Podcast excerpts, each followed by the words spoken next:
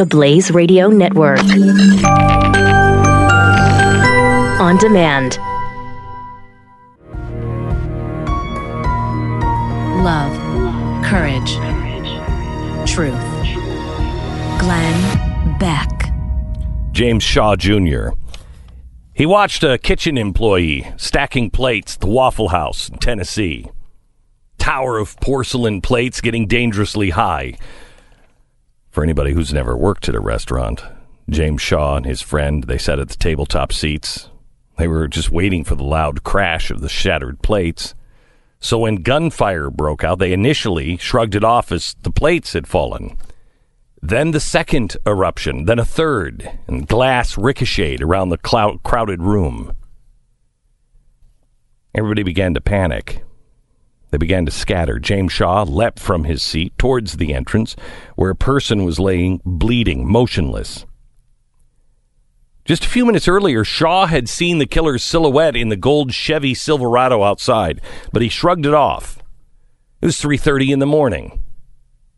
There's no reason to assume that the 29-year-old man inside the car was trying to psych himself up for a shooting spree or the fact that this same man sitting in the car was naked waist down.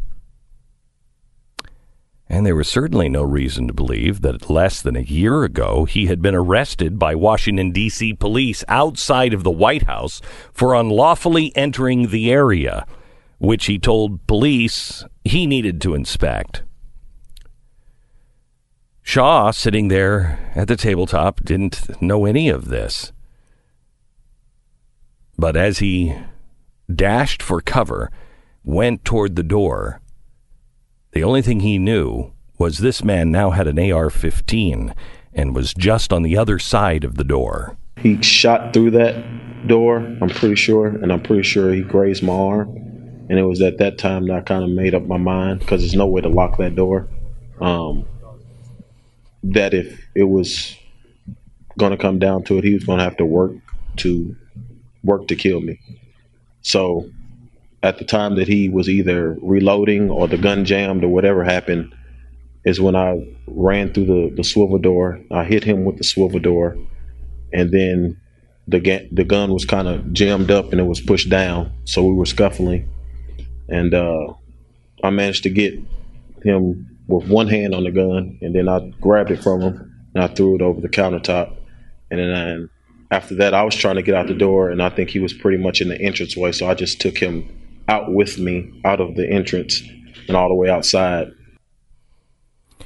That is an example of a first responder. What we're all supposed to be.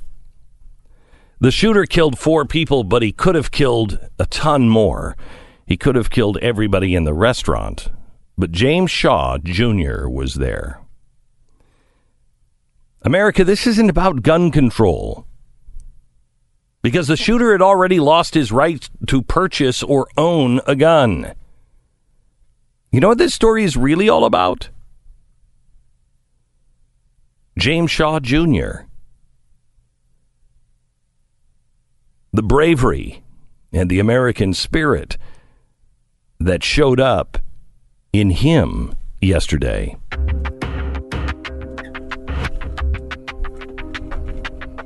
It's Monday, April 23rd. You're listening to the Glenn Beck program. From Los Angeles, California. Hello and uh, welcome to the program. Let's say hello to our executive producer, Steve Burguiere. Hello. Hello, um, Stu. Thank you very much for uh, welcoming me to the program. It means a lot. You're you're welcome. You're welcome. So I uh, I get up early this morning and I turn on the radio and I'm driving into work and uh, oh, about ten minutes into it I I scream in the car, "How does anyone live here? How does anyone live here?" Now there's many reasons, but let me just give you the one that hit me as I was driving, listening to the radio to the overnight talk show that was that was um, uh, interviewing a doctor, a doctor of regression therapy and they were having a very serious conversation about the regression therapy that this woman does. And she has helped many people, many people through the memories of abuse. And that abuse she helps she helps you through the memories that you have uh, of abuse. Uh, you know maybe your father molested you. Quote at in this life or another timeline and I thought, wow, I've never considered that I might have been abused by my father in another timeline. Now, I don't have a DeLorean, so I can never go and sue my father in that timeline, but I'm not sure that that really needs to be done. If my father abused me in any timeline, I should sue my father. Don't you think, Stu? It does seem that way. Uh, yeah. Yeah. And, and did they cover the fact that uh, regression therapy has been completely discredited?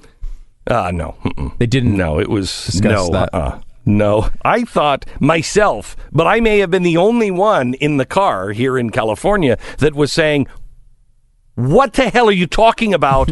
Another timeline?" uh, it was taken, but uh, I just want you to know. Also, uh, the news uh, broke this weekend that you should not see a quiet place. All right. Oh, no, Hollywood has a problem. No, they have a problem with with a quiet place. I happened to see it this weekend, so I'm. Uh, You did? I. It's. I thought it was really good. Now I'm a hater. No, I'm no, hateful. No, no. No, I- it's very regressive. Okay. It's very regressive. Mm-hmm. Okay, it is a right wing. I'm quoting a right wing fantasy of survivalism. Huh? A right. It's a right wing, right wing fantasy of survivalism. How is it a right wing fantasy of survivalism? Well, it lacks an authentic inner expression. You know, but it does manage to bring to the fore the idealistic elements of gun culture. So, you don't see it yet? No, Okay, I do listen, not see listen it. to me. Listen to me. Listen to me. L- Look at the family, okay? Mm-hmm. The family who lives in silence as to what? Not alert, angry, shelled aliens to their presence. And it is only representative of a silent white majority that doesn't dare speak freely for fear of being heard by the supersensitive ears of, quote, the dark others. this is not a real review. Uh, this is a real review. This cannot be actually This real. is a real review. It's from the New Yorker. Hollywood apparently has a real problem with this uh, because, um, and th- this this part is. Are you ready? This is from uh, the Economist.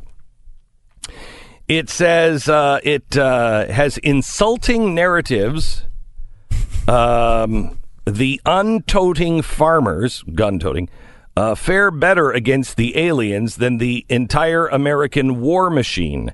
And middle America, defenders of the right to bear arms, will also see flattering reflections of themselves in the film's heroes, a photogenic white family that lives in a backwoods farm. The movie does nothing but celebrate gun ownership, and Hollywood needs to do better.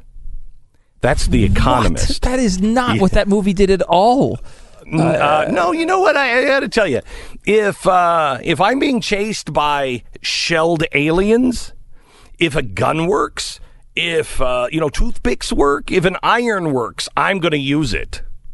I'm not celebrating the gun culture. I'm celebrating the death of the alien that's trying to eat my family. That's all I'm doing. That's all I'm doing. It's amazing. You'd have to say what Signs is pro big water. Um, uh, you know what was uh, it was uh, what what was War of the Worlds? Now, God, it's been so long since I, Uh, it was uh, it was a germ. It's yeah, that's right. It was pro pro big germ. I don't know.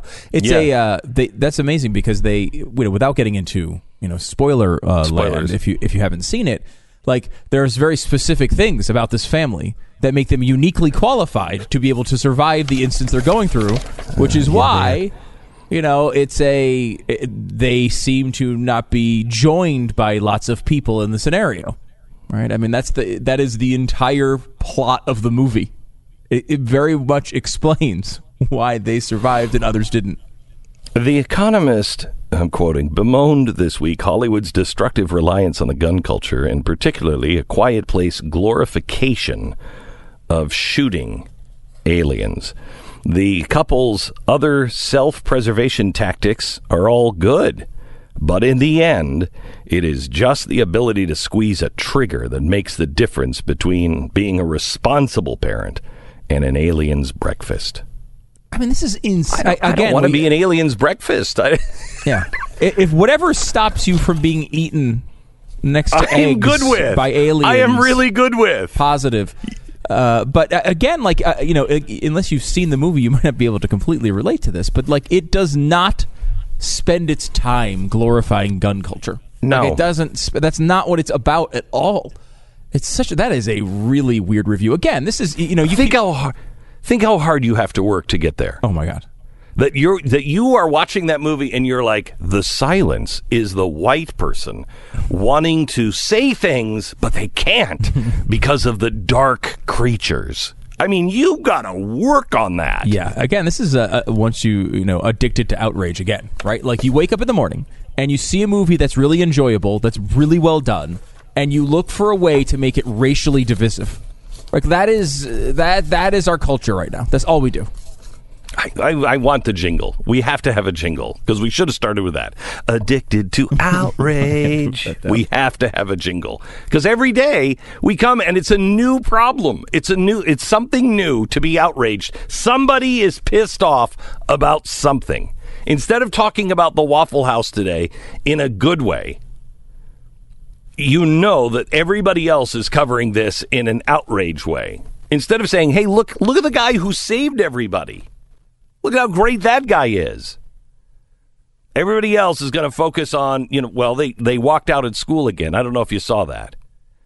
They walked out on school last week. Students across the U.S. renewed their demand for gun safety in a second walkout. Now, you know what I found interesting? Do you remember the nationwide walkout for uh, for life? When the students all over the country were walking out, uh, you know, against abortion. I didn't see and I didn't see any coverage on that. It was almost like every other student-led thing. This one, it's a second walkout and all of the TV cameras, all of the nationwide cameras, all the networks, they were all there. Somehow or another they got there. It's almost almost like they have a PR firm helping them. No, no, because this is actually a student-led, uh, led, Oh, yeah, yeah, completely no, is- grassroots uh, movement. Glenn. Absolutely. They don't. They're not getting any help, and they just happen to have those bank accounts set up. You know, the day after the shooting for the five hundred thousand dollar deposits from George Clooney and and other celebrities. That's just what happens when you're a student. You have that sort of access. Jonathan Banco and a group of 12 to 15 other students at a high school in El Paso decided that they weren't going to participate in the walkout. Instead, they left the campus to visit a park on the other side of the busy highway that surrounds part of the city. He's a sixth grader. Now, I'm sure that nobody else would use this gun walkout just not because they wanted to protest, but just to leave school. But Jonathan, a sixth grader, was the first one to try to cross the highway. He was struck by a truck and killed. I mean, you know, the sad part of this here is that you know you can sit here and, and walk out of school for school shootings, um, but you're much much more likely to be killed in a fashion similar to getting struck by a truck than ever being in danger of being involved in a school shooting or a mass shooting of any sort. And the great state of Texas isn't going to ban either. They're not going to ban the truck, and they're not going to ban the gun. What's really interesting is I wonder if anyone will take control of the schools and ban these stupid walkouts and make sure that when my kid is supposed to be in school, he's in school, not running across a highway.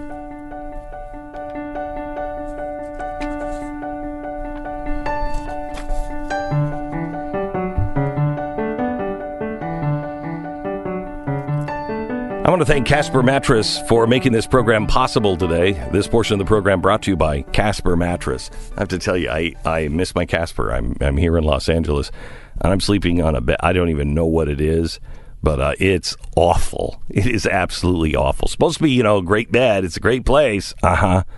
Casper mattress, great night's sleep. You will not toss and turn. You won't get up in the middle of the night like I did at 1.30 in the morning and then just sit there and stare at the ceiling and then watch the clock tick by.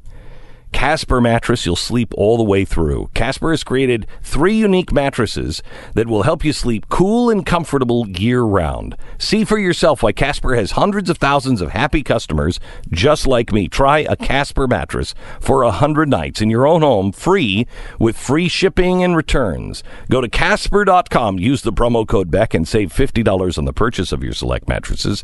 It's Casper.com, promo code Beck. Terms and conditions do apply. Glenn Beck Mercury.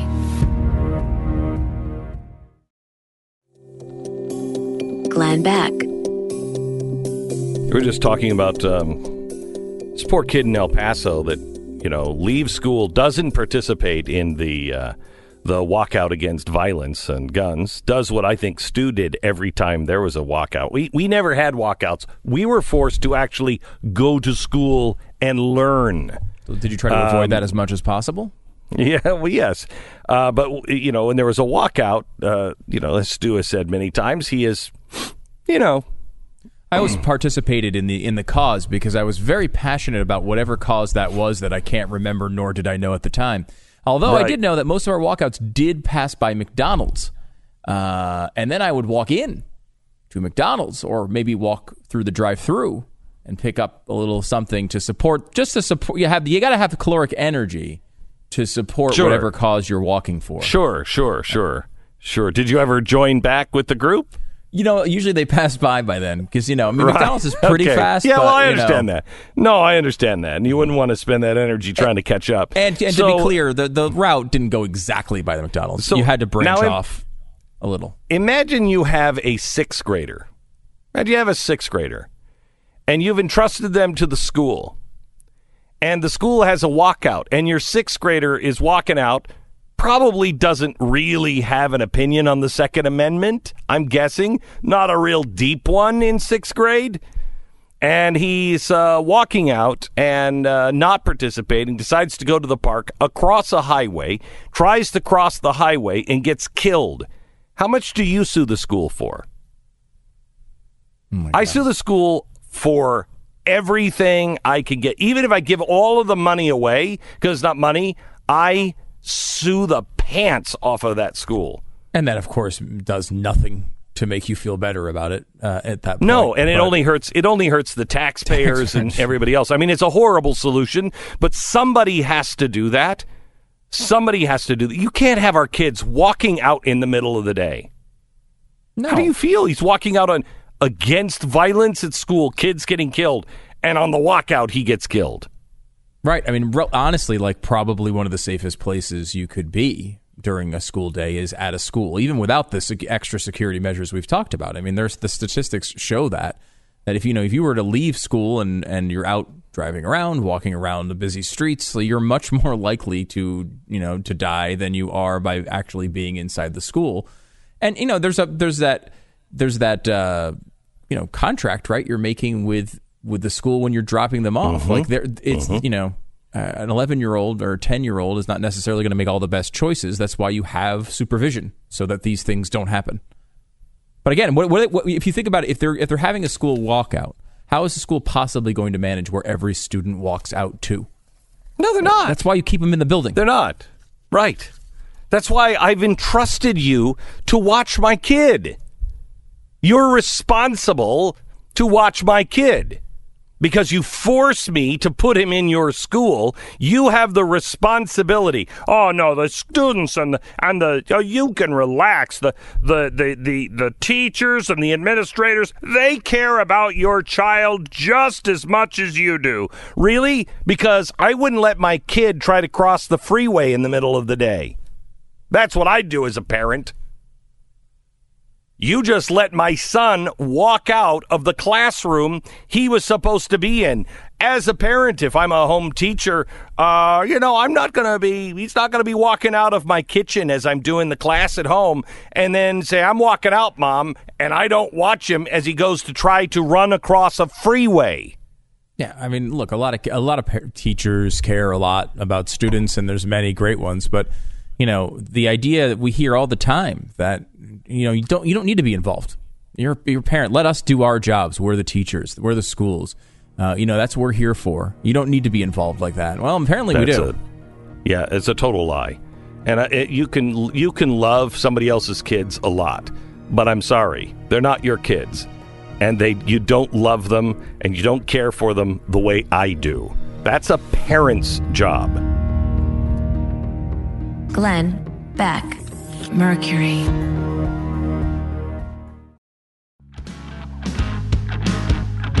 This is the Glenn Beck Program. You know, I have to tell you, uh, every time I drive by Starbucks now, I can't take it. Does anybody else feel this way? I can't take it, especially when you know what happened in Philadelphia. There's two guys that walk in to Starbucks. They're both African American. They say, "Hey, can we use your bathroom?" They say, "No, sorry. You, you, you know, there's no loitering here, and you can't use our bathroom unless you're a paying customer." So instead of saying, "Okay," You know, I understand. I'm not going to have one of your twenty-three dollar coffees, but uh, you know, give me give me a I don't know, give me one of those biscotti. Th- how much are those? They're thirty Okay, nine all dollars. right, that's yeah, that's thirty nine dollars. Okay, what do you have for about a dollar and a half? uh, one of the mints from this box of mints, uh, which That is forty seven dollars. I will take I'll take one of the mints and I'm going to go to the bathroom. That's what we all do. Sorry, bathrooms are for paying customers only. Good. Give me the cheapest thing you got.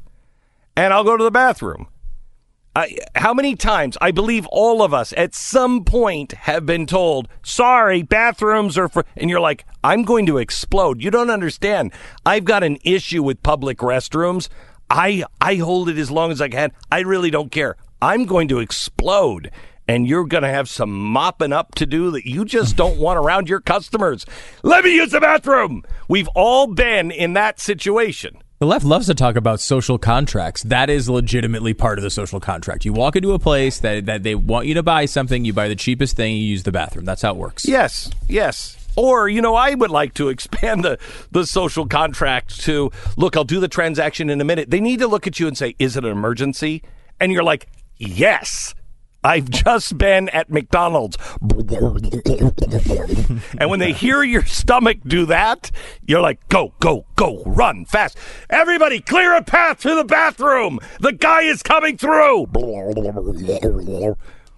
That is a social contract that we all need. Anyway, so Starbucks says no to these two guys. So what do they do? They go and they sit down, and like punks, they've just been told you're not. It's for paying customers.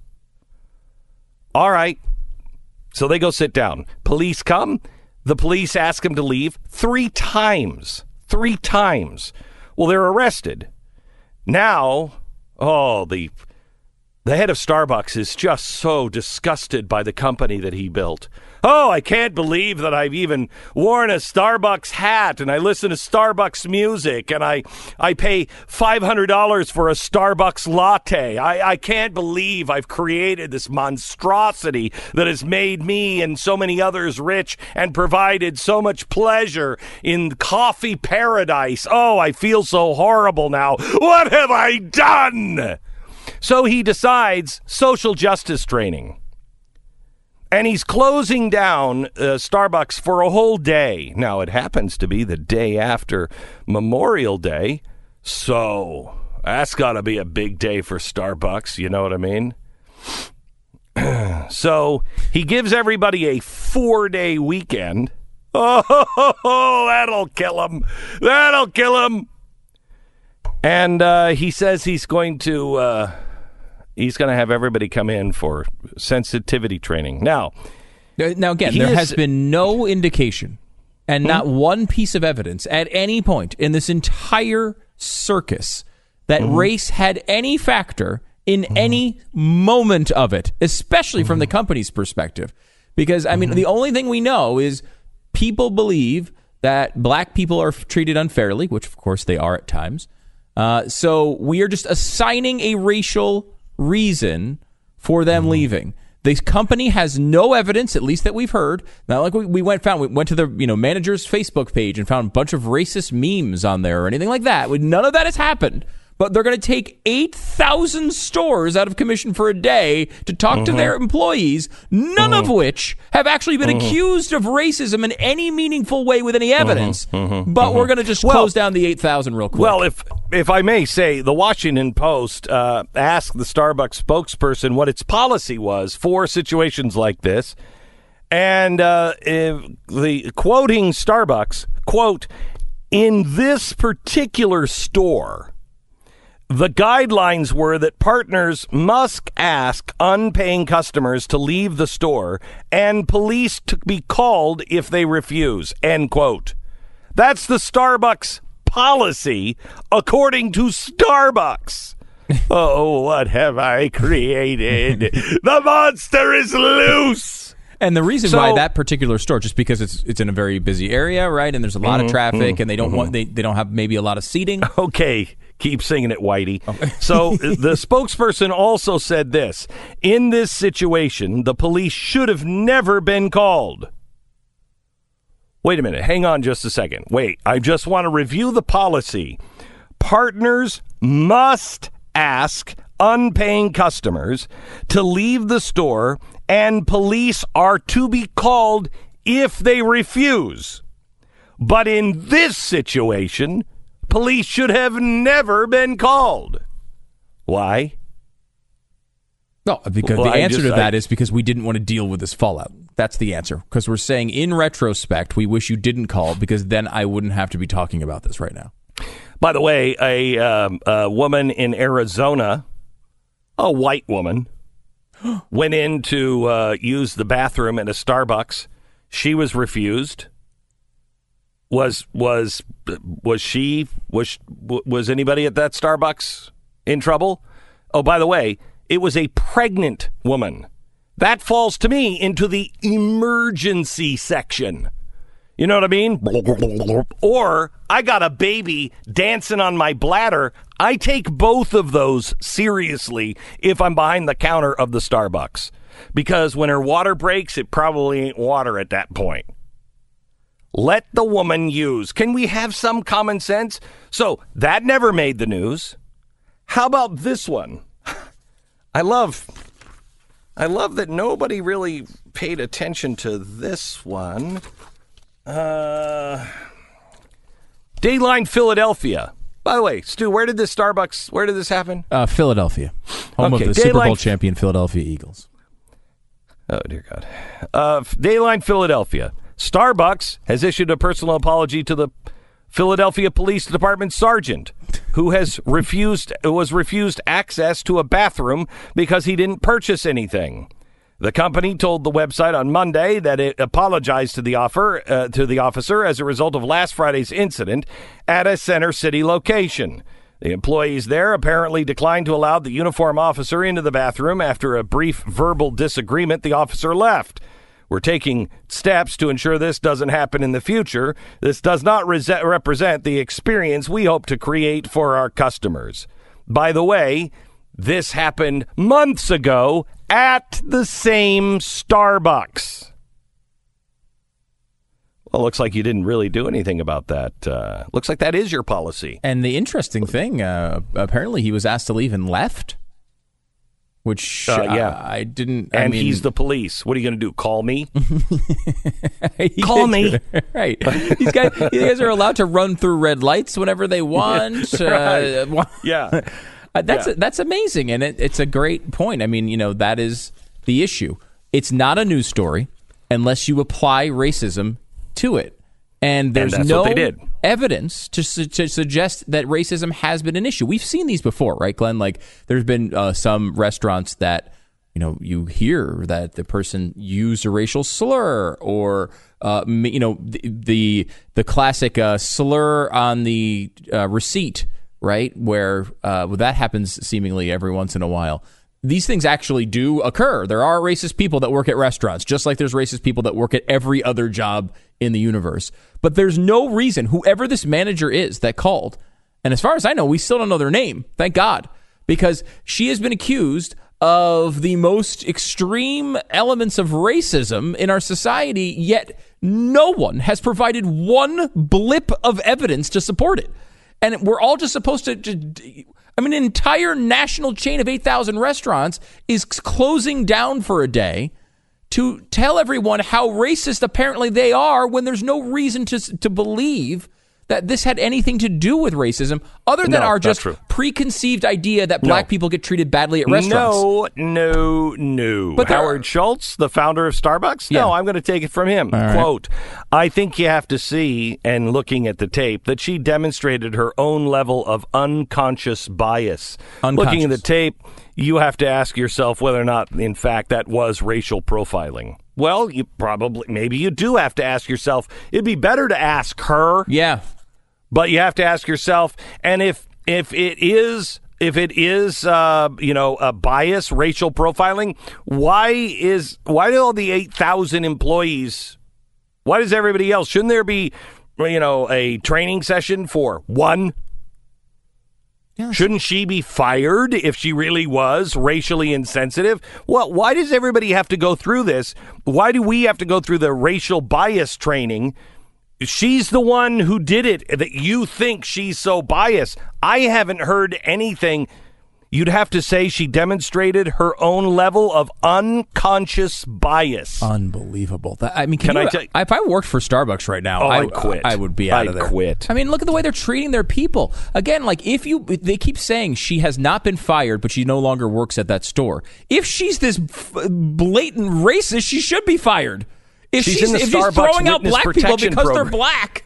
Then absolutely fire Right. her. You're right. Like it's not a it's not a witness protective uh, protection program for someone like this. If they are this terrible of a person, they should not represent Yes. your company. The clear point is they don't actually believe she is a racist. Clearly, this is all about PR, and they're they're torturing this poor woman who has a, no indication that she was racist at all, and saying she has an unconscious bias.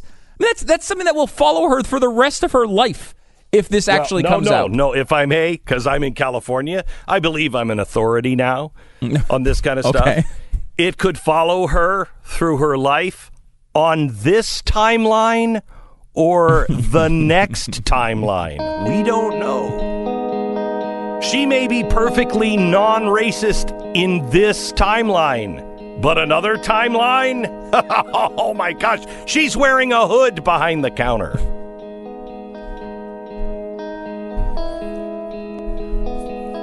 That joke's funnier if you were listening to us about 45 minutes ago. Well, no, It's, uh, all right. Every business needs great people, and the gr- the best way to find them, something better than just posting your job online and praying for the right people to see it, is ZipRecruiter. It's a smarter way. ZipRecruiter built a platform that finds the right job candidate for you. ZipRecruiter learns what you're looking for, identifies the people with the right experience, and invites them to apply to your job. These invitations have revolutionized how you find your next hire. In fact, 80% of employees who post a job on ZipRecruiter get a quality candidate through the site in the first day. And ZipRecruiter doesn't stop there. It even spotlights the strongest applications you receive so you never miss the right match. Try it out for free now at ziprecruiter.com slash Beck. That's how you get it for free. ZipRecruiter.com slash Beck. Find your next great hire at ziprecruiter.com slash Beck. Glenn Beck, Mercury.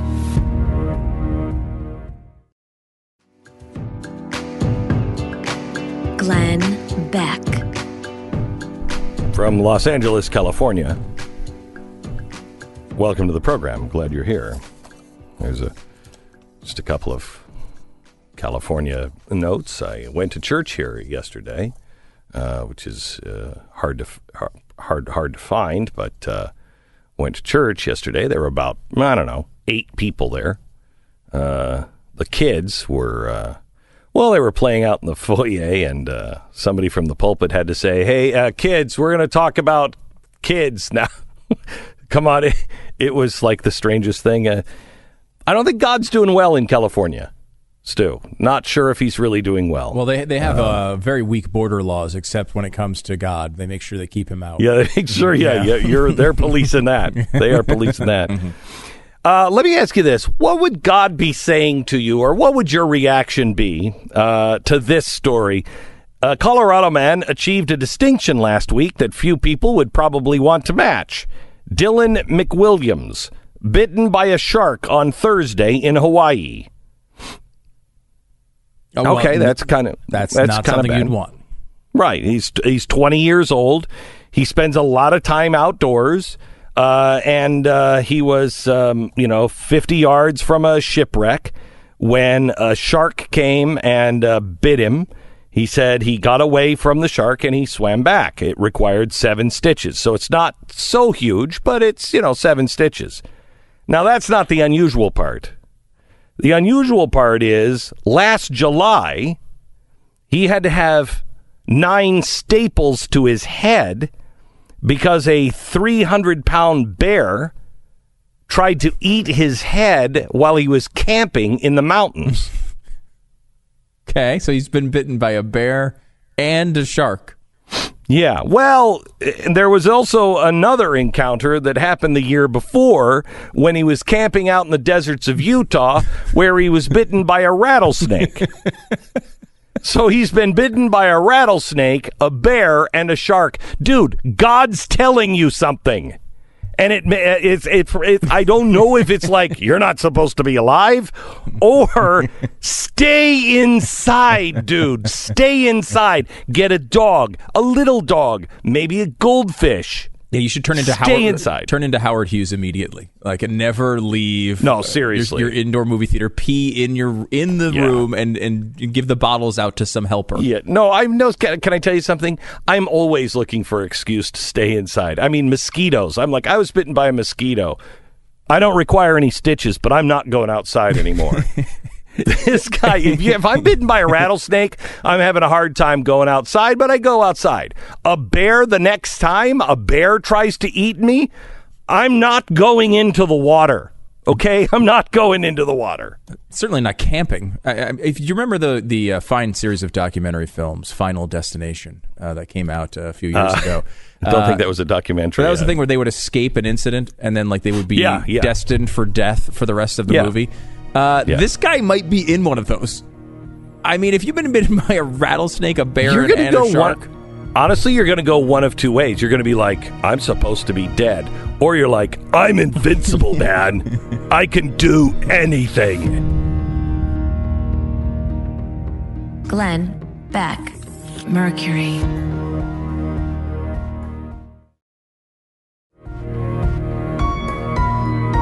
Love.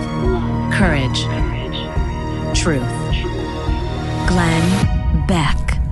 Well, the editors of GQ magazine want you to know that they are very, very important. And next time you're tweezing your eyebrows before you get an avocado facial and a shopping spree at the mall, you should read a book. But not any book. No, no. GQ wants you to know some books you should not read.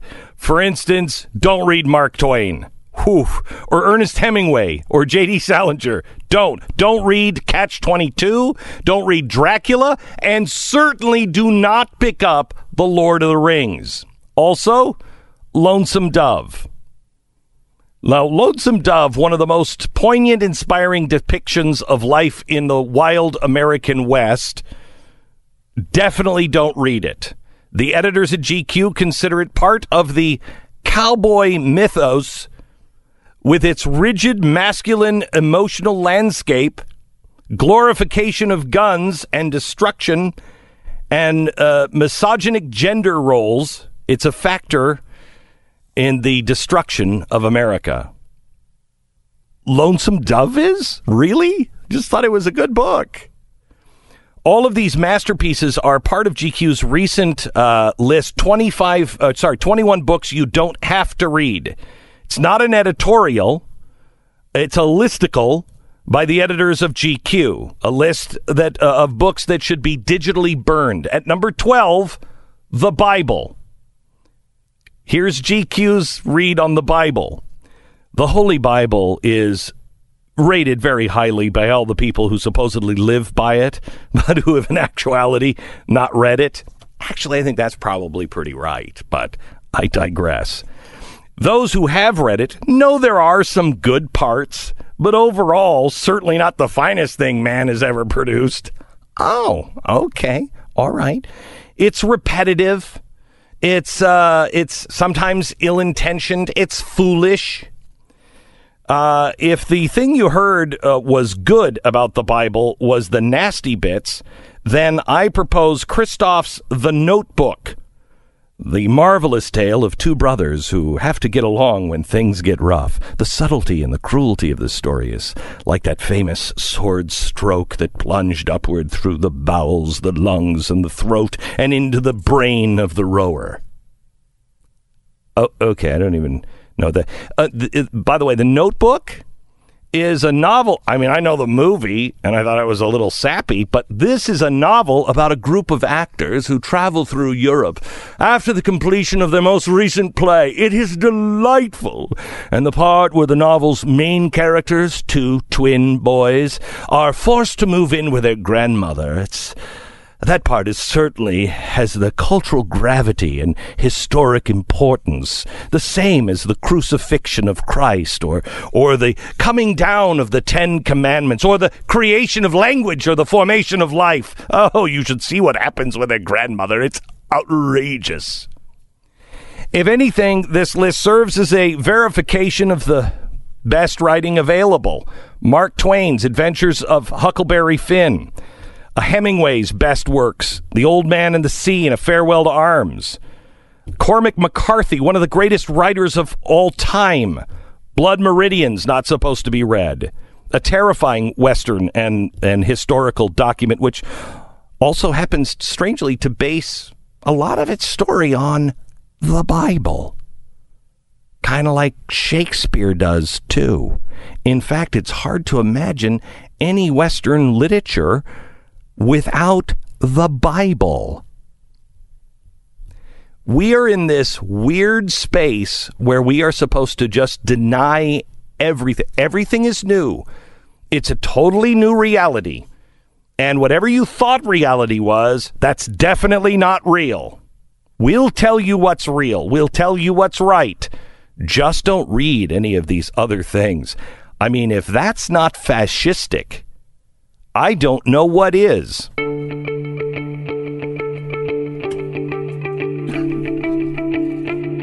It's Monday, April 23rd. You're listening to the Glenn Beck program. Joined by Ben Shapiro, who is the uh, editor in chief of uh, of the Daily Wire, also the uh, most listened to conservative podcast in the world. Welcome, Ben Hey. Shapiro. How are you? Good to see you. So, what books would you like to ban today? Wow, I mean, after that list, I don't know what's left. Yeah, I know. I mean, I got to go with the children's books since I'm stuck do- reading those in the middle of the night. So How do you? How, yeah, you go to these college campuses all the time, and you speak. And w- when I went to college, which was I spent more time in the parking lot than in an actual classroom, but uh, w- you were taught um, how to think, how to find uh, answers. I mean, I was I the professor that I uh, learned so much from, I had no idea where he stood on any issue because he would argue so hard on one side and then flip it around and argue on the other side, and you believed both of them. Nobody's doing that anymore. In fact, that's frowned upon. yeah, that, that's usually reserved for law school. I mean, really, like when, when you go to law school, that's what they say. They're going to teach you how to think like a lawyer. But when you're in when you're in uh, undergrad, they, they don't bother with that anymore. They, they're teaching you how to think, but it's how they want you to think. So they're teaching you what to think more than how to think. Um, So, w- what are you seeing when you go to college campuses? I I think there's a real pent up energy. I think there's a lot of pent up anger because I think people there are, are largely bored. I mean, th- I think there's a reason that people show up on a Wednesday night to hear me talk in the middle of the week, you know, in the middle of the brutal cold, and a thousand people show up. And I don't think it's because I'm that great a speaker. I mean, I'm fine, but I really think Yeah. that it has more to do with the fact that there is some hole that's being left intellectually on these campuses, and anyone who even attempts to fill that hole on campuses is being treated with a certain amount of, of excitement and reverence simply because the colleges have left the field wide open. I mean, you don't even have to be that good at this stuff in order to be seen as somebody who has something valuable to say. I think You're pretty good at this stuff. um, you're allowed to say it. I'm not. yeah, but yeah, you're pretty good at this stuff. You and Jordan Peterson are probably the best thinkers, I think, on the right Well, right thanks. now. That's that's high compliment because Jordan's Yeah. fantastic. so- Yeah, Jordan is Jordan is amazing, and he's having the same kind of success that you are, where he's he and and he's a guy who wasn't looking for it. Right, right. Well, I think that that's that's one of the things. It's, it's really fascinating. There's this whole group of people who have really kind of come to prominence in the last three, four years, and they're really disparate politically. I mean, you're talking about people like Jordan Peterson or Sam Harris or Bret Weinstein uh, or me, and all these people disagree with each other on a huge variety of matters. But there's two things they seem to have in common. One is that they actually purport to care about data, and they won't just dismiss data if it disagrees with their position. And the other is that they seem to be willing to say no to things. Uh, and there's something that, that I've started terming the Bartleby effect, uh, which is there, there's this short story by Herman Melville called uh, Bartleby, the Scrivener, where I'm not sure if that's on the list approved list. From yeah, yeah, I'm not sure either, Yeah. but but the uh, but the short story is about this guy who is a, he's a, a scribe at a Wall Street law firm, and one day his bosses come in and they ask him to do something. He just says, "I would prefer not to," and they don't know what to do with him because he's not actively saying no, but he's not saying yes. They, he just says, "I'd prefer not to," and they leave him alone. And eventually, after saying I would prefer not to to everything, he ends up dying basically alone in prison. Um, But the but the purpose of the story is to say that society cannot tolerate people who refuse to kind of go along to get along. Well, that's true. But if you look at all the people who have who've risen to prominence, people like Jordan, Jordan rose to prominence not based on his latest book, which is actually a pretty late development. He rose to prominence because in Canada there was Bill C-16, which essentially mandated that you use transgender pronouns. And Jordan, a couple of years ago, said, "I'm not doing that." That doesn't accord with the realities of, of psychological development. So I'm just not going to do that.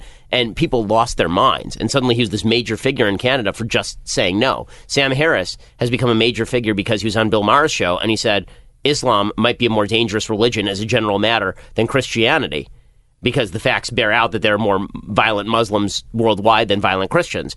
And he was run out on rail by the left, but suddenly he had this new following of people who were saying, listen, this guy's willing to undergo a certain amount of pressure in order to say what he wants to say. For Bret Weinstein, it was the same thing at Evergreen State College. So saying no, I think, gives a lot of college students a feeling like if you're willing to say no and take a risk to say no, then you must have some sort of rooted eternal values to which you are subject. And this means that you have some sort of gloss on life that's more than my professors are saying is possible out there. It's not, but it's not just saying no. It's saying no because of of logic and reason. Right. You know, every that's that's why everybody is famous now of saying no. Well, no, I'm not male or female. Right. you know what I mean? That's Right. that's not the same. And it's and we are dis we are have disconnected from all logic, all reason, all science yes. And and just and because everybody's just saying no well i don't i don't have to take that i have different facts Uh, It's a really fascinating development to watch as all these people on the left who proclaim that they were so pro science are throwing people out of the ranks. Like, I don't know if you saw this conversation between Sam Harris and Ezra Klein. Sam Harris is on the left. I mean, Sam is a real Democrat. And Ezra Klein went on his show and called Sam Harris a racist because Sam Harris looked at actual data about IQ differentiation among groups. He actually read Charles Murray's book and had Charles mm-hmm. Murray on his program mm-hmm. and said, "Listen, Charles Murray's not attributing all of this to biology, but there's some pretty, you know, there's some pretty clear evidence that there's at least a biological component to IQ." And Ezra Klein went on Sam Harris's show and without any data at all called him a racist. That's because there's this new fangled philosophy that says that all relative, uh, all, all reality is subjective. All reality is what you feel about the reality. And so science is not subjective. Science is what science is. And that means scientists are, are surprised when they find themselves out on their ear for the first time. Well, i don't think people really took postmodernism seriously Yeah. you know and that's what Yep. we are living in the postmodern world and if you don't know what postmodernism is modern the modern lifestyle is the age of reason, the the enlightenment, the idea that we take science and facts and we look at all of it, that was modern thinking. We've now thrown that away. We are postmodernism. And instead of now being ruled by a church, we're ruled by some other religious doctrine. I just Yes. don't know what it is, but it is a religious, it's dogma. So I'm, I'm writing a book about this right now, and I actually think that what, what has happened here is the culmination of essentially a 300 year process where what, what originally happened was there was postmodernism is the rejection of values on behalf of the subjective. So where it makes a certain amount of sense, where people logically resonate to postmodernism is they say that postmodernism applies when it comes to morality, that your morality is not objective right? That we all have our, our morality, that really life is a series of power political struggles. And what you say is morality, you're only saying that because it benefits you to say that that's morality. And so a lot of people buy into that. Well, that, though, was an outgrowth of the rejection of postmodern postmodern value rejection was an outgrowth of the rejection of religion because the idea was if there's no objective religion out there then what defines values in here and so people said okay fine well we can deal with the postmodern values struggle because we'll make our own values. We'll make our own value systems. But they forgot that science is a value. Reason is a value. Rationality is value. And so a lot of the folks who were very reasonable and were very interested in reason enlightenment thinkers were some of the biggest people promoting postmodern values, and then they were surprised when the when the Frankenstein monster turned on its master. All of a sudden, all these people who were promoting postmodern values said, "Well, science is a value too, so why exactly should we take science seriously?" Mm-hmm. Right? If, if if you're saying that reason and rationality these are the highest values, but you're only saying that because you're a reasonable, rational, intelligent person, you're only saying that because you're high IQ. You're only saying that because you benefit from the scientific consensus. Like there are papers that are now being written on the postmodern left saying things like science is a creation of the white male heterosexual Oh, yeah. patriarchy. I mean, there was this this fascinating thing. I talked to Jordan about this the other day.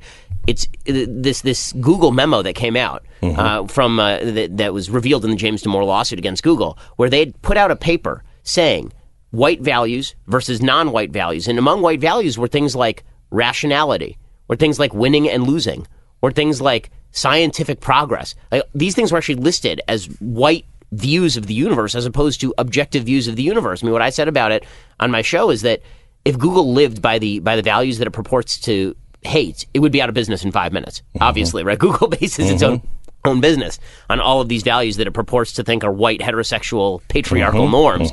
Um, but that's the value system that has built the West, and we're rejecting that now because we've gone so down uh, because we thought that we could separate religion from science and that that break could be clean. And instead, it turns out that by rejecting religion, by rejecting the idea that there's an objective truth about morality in the world, we are also going to reject the idea of objective truths generally. And you see some people struggling to put that, uh, some people struggling to put that back together. I'm struggling to put that back together. I think Jordan's struggling to put that back together. I think there are certain people like Steven Pinker uh, or like Sam, who are Sam Harris, who are, who are trying to keep the religion out of it and trying to restore the Enlightenment vision of science. But I'm, I'm not sure how you can do that. I'm not It sure how you can remove the base of the science. Like science was not. There's this weird idea. Uh, you were saying this earlier. You know, there, there's this weird idea that history began today. Well, a lot of Enlightenment advocates think that history began in 1750. That like that's when history began, and that mm-hmm. there's no history to science. That science started in 1750. That good thought began in 1750.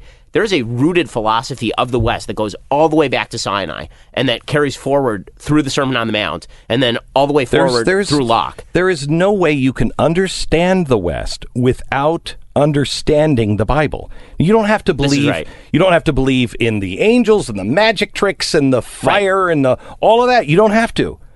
But you do have to read it and go, what is this trying to teach and how did this form what we have? Exactly. and everybody's trying to throw that out. Without that, you've completely taken all of the cornerstones out. You've taken the cornerstone and all of the foundation of the house out. You got nothing left. This is right. I think, and I think the history of this 19th and 20th centuries are, are enough to prove this. I mean, mass chaos and and the bloody slaughter of an enormous portion of the globe on the basis of rationality should be enough to show you that rationality unmoored to some sort of higher value system is pretty dangerous stuff. Back with Ben Shapiro in a minute.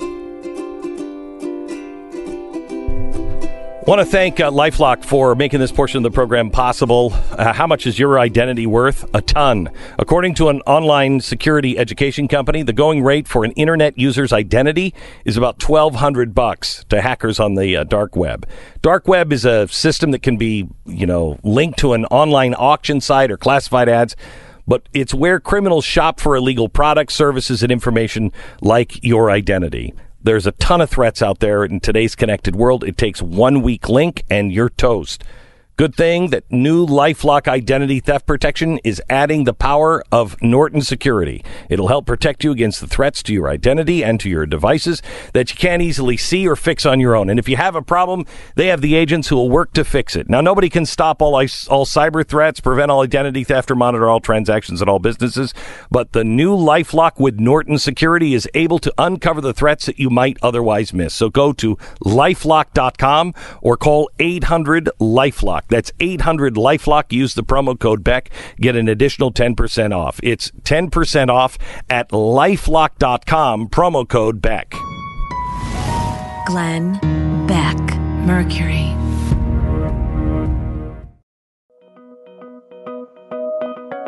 Glenn Beck. Welcome back to the program. Joining us, Ben Shapiro. Glenn, I'm, uh, I hope uh, Ben is uh, under. He understands what's happening uh, in D.C. with a very, uh, very interested guy uh, in the D.C. City Council. If you remember, he his name is let's see, Trey, Trayon White, and he initially had talked about the big conspiracy that a lot of people are not discussing about how Jews are controlling the weather. Uh, Damn you. And I you Notice know- Ben lives out here in Los Angeles, Oh, and yeah. it's beautiful all the time. It is. Coincidence? I don't think so. Do we have the initial clip of, of him driving in his car, uh, watching uh, like three snowflakes falling and blaming it on the it Jews? just started snowing out of nowhere this morning, man. Out of nowhere. Y'all better pay attention to this climate control, man. this climate manipulation. And DC Uh, Manipulation. keep talking about we're a resilient city. And that's a model based off the Rothschilds controlling the climate to create natural disasters they can pay for it and own the cities, man. Be careful. Wow. And you so the Rothschilds, how how deeply connected to the Rothschilds I mean, are you? We, we really don't talk about this except Okay. at our Friday night meetings. Okay. Right? We, we Yeah. really try to keep this under Yeah, yeah, wraps. yeah, yeah. But I will say, the last time I traveled to Atlanta, I brought a tornado with me, and then that big snowstorm in D.C. was the next day because I traveled to Holy D.C. So cow! He's I'm not gonna admitted say. it. There it is. He's admitted it. Now there's an update to this story. I don't know if you know, Ben. Yeah, it's pretty exciting. Uh, um, yeah, I guess he he was doing a tour to uh, a little penance for his pre- previous comments, and he went to the Holocaust Museum. And you know this is going to turn out Oh, well, obviously. Yeah, this is good. There's a sitcom here. So he was did exa- not find the weather machine. No, he, did not find it there, He did but- examine a picture of a girl walking through a crowd surrounded by German soldiers, and, and the girl was wearing a sign. The sign said, "I am a German girl and allowed myself to be defiled by a Jew." White, uh, this councilman, then asked the tour guide, "Are they protecting her? Meaning, are the German Nazi soldiers protecting this girl?" no, the guide said, "They're marching her through." Marching through is protecting. White responded. Uh, of course, they the guide pointed out they thought that maybe they were humiliating her. Now, White then decided halfway through the tour to just bolt. He just leaves the tour and goes outside and waits outside on the street. Once he leaves, a member of his staff suggests that a picture of the Warsaw Ghetto resembles a quote gated community. Uh, the rabbi doing the tour points out, yeah, I wouldn't call it a gated community, more like a prison. So it's Yeah. not going well for this particular. So I want to get uh, I want to get Ben's uh, view as one of the most hated Jews in America, perhaps the world. Uh, I'd like to get his like to get his view on this gated community and what I think was probably a condominium complex of Auschwitz uh, when we when we come back.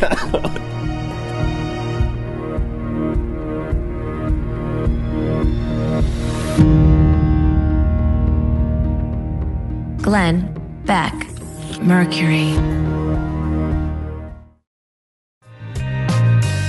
This is the Glenn Beck Program. So back with uh, Ben Shapiro, uh, who has um, uh, been following uh, Kanye West and Shania Twain for some strange reason. well, they're, they're both in the news. man. Yeah, I know, It's- I know. Yeah, no, so Kanye came out with a bunch of kind of bizarrely conservative tweets. He tweeted his support for Candace Owens Mm-hmm. the other day, uh, who's a, a compatriot of Charlie Kirk over at Turning Point USA, and black woman who's a supporter of Trump. And then he tweeted also something about how self victimization is a disease, and all these conservatives were like, "Oh my god."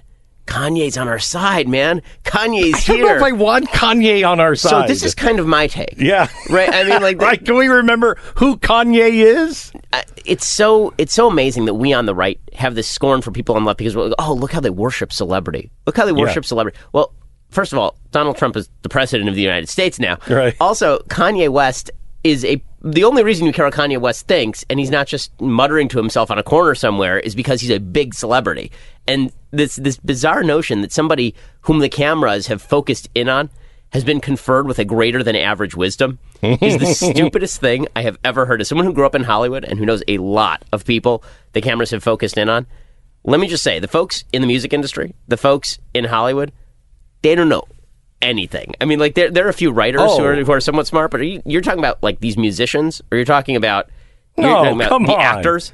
Ben, I don't believe that at all. of course, they're dolts. Right. A lot of them are just dolts.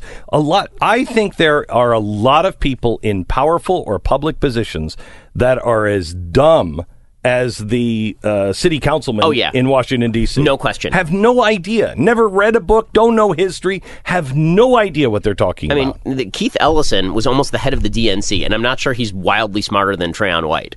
I mean, they, they both gave money apparently to the same Nation of Islam event. So it's it's one one of the great disappointments of life, as Adam Carolla once said, is is that when you're a kid, you look around, you look at the adults, and you see they all have houses, and they have cars, and they have nice stuff, and they can do what they want at night, and it looks great. And you figure they must be so smart. I mean, they've got all these nice things. They've got like houses and mm-hmm. cars. And then you grow up and you realize all the same people who were stupid when you were kids are still stupid when you're adults. And so that means that they all have houses and cars too. And that's and the same thing is true for Kanye. This is a guy who Josh Groban did one of the great routines ever. If you haven't seen it, go to YouTube and look it up. It's so funny. It's him singing the tweets of Kanye West, and it's him singing things like "Fur pillows are hard to sleep on," and it's and it, how he wants a giant fish tank. He's looking for a giant antique fish tank. The same guy who's tweeting about how he needs a giant antique fish tank is the same guy tweeting deep thoughts about self-realization.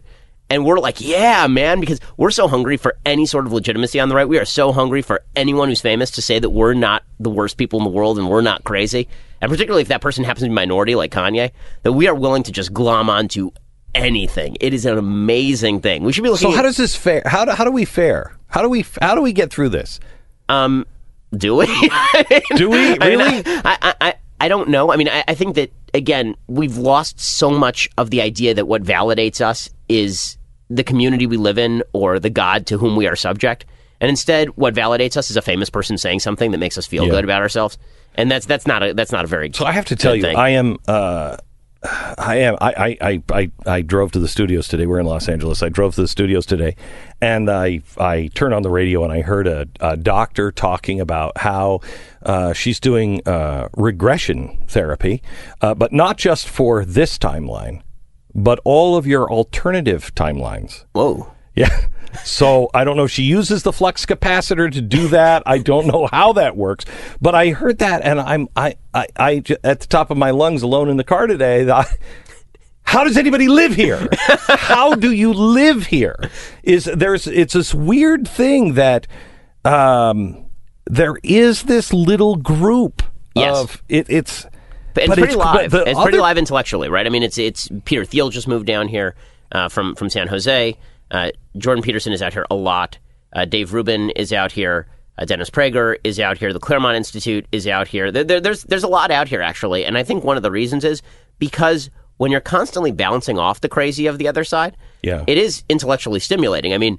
You actually had to hear about that crazy regression thing, and now you can use it on the air. Right? Yeah, yeah, yeah, yeah. I mean, if you were back Yeah. home right now, Yeah, you'd no, be, they'd be be- talking about like normal stuff on the radio. I I well, no, I wouldn't be talking about normal stuff, but I wouldn't be talking about Texas. Right, You know exactly. what that's what I mean? Like the I stuff be, that uh, if yeah. you were tuning into the radio on your way into the station, they wouldn't be talking about regression therapy. But No. but and the thing is that all of the crazy that's happening in LA, all the crazy that's happening in San Francisco, there are roots to that too. So we on the right tend to think of that as being just the latest craze, the latest fad.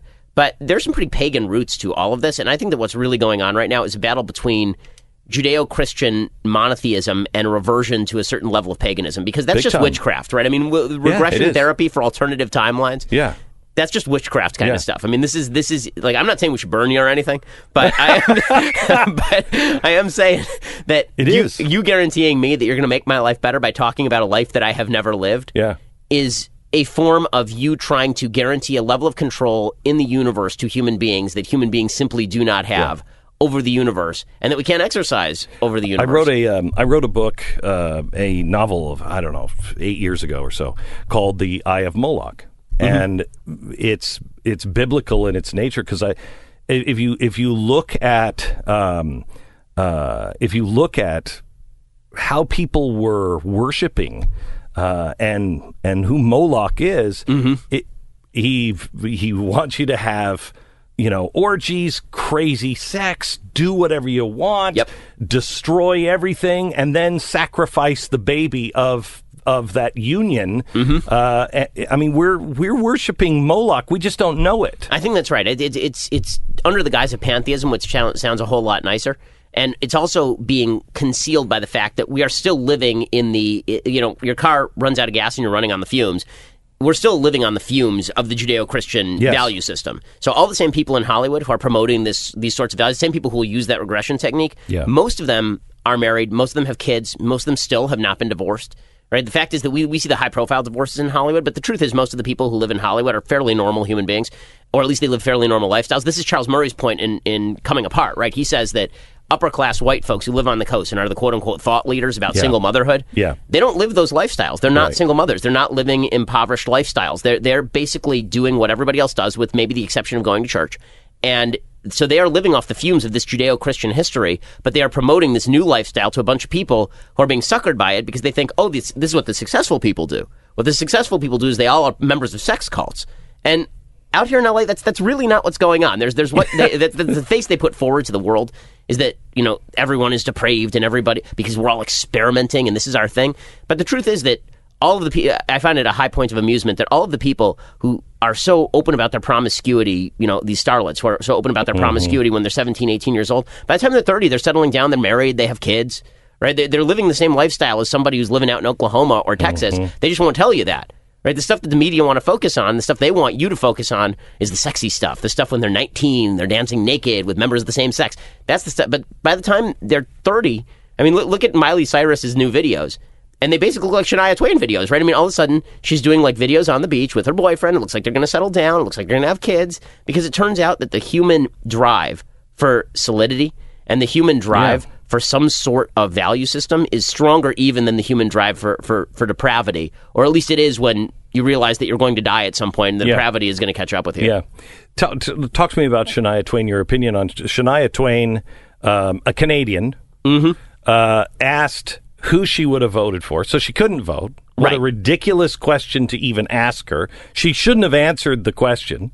But the way she answered the question was based on the values of the people who voted for him, which is her audience. Right.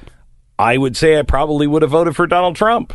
And now she's apologized in a long Twitter storm apology about how you know I still I'm not a racist, I'm not a sexist, I don't believe in a lot of the same things that that President Trump does. I was just trying to answer the question, but really I shouldn't have spoken out. It's like really. First of all, this may be the most Canadian thing ever. Like speaking out about an election that you couldn't take part in, then apologizing for a vote you could never have cast. That's pretty Canadian. Michael Michael uh, Bublé. I'm in New York, uh, and I walk into a hotel lobby. Michael is is there, and he sees me, and he calls across the lobby. It's like one o'clock in the morning. He's like, "Glenn," and I turn around. I, I walk up, and he said, "I want you to know, I was just in a fist fight over you." And I said, "What?" He said, "I was at a hockey game someplace in Canada." And somebody said, I can't believe that you're friends with Glenn Beck and you go on the air with Glenn Beck. And he's like, dude, he's a nice guy.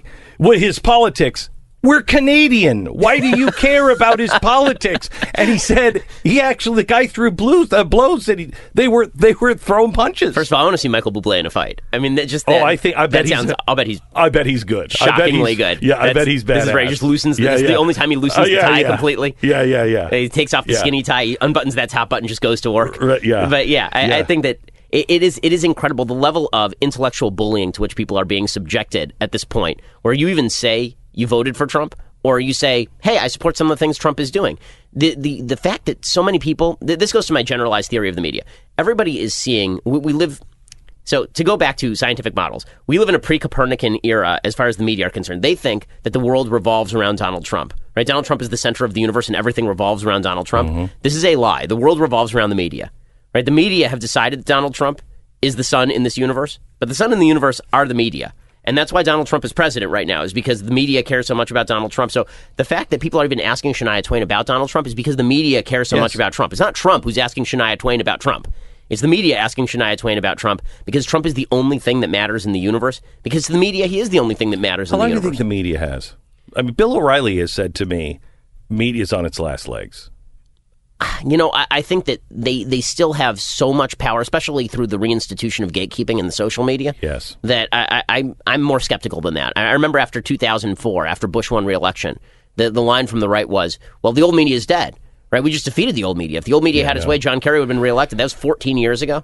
And they're still they're still going and they're still having a pretty So major how do impact. with the new gatekeeping? Um, I talked. To you know what Edwin Black is? Oh, yeah, yeah, yeah. Okay, uh, it's, I had Edwin Black on last week. Fascinating. You, you need to talk to him about his uh, theory of uh, anal- uh, analytical uh, ghettos. Algorithmic. Uh, ghettos. or no, sorry, algorithmic ghettos. Uh, and he said we're all being we're all being put into a ghetto, uh, and it's just an algorithm that's doing it this time. But the walls are being built. Yeah. How do how do businesses like the Daily Wire, the Blaze, Your Voice, My Voice, how do we stay on the on the other side of the wall? So I think that it's really a matter of there are going to have to be new neutral platforms that, that are built. Uh, and I think people will find them. So the fact that my podcast is so popular is not because iTunes favors my podcast, right? It's because people can go to a variety of different podcasting sources and, and seek it out, which is what they've done, right? It was really more organic than anything else.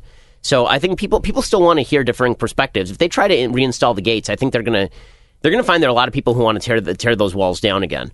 Um, and it's going to take a while. It's going to take a while for that to happen because, again, it took Facebook 10 years to, to build this sort of dominance, 15 years to build this sort of dominance.